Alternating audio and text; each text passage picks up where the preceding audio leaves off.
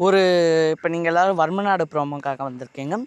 So ஒரு அழகான நாடு நல்ல அற்புதமான செழிப்பான நீர்வளமிக்க அருமையான நாடு.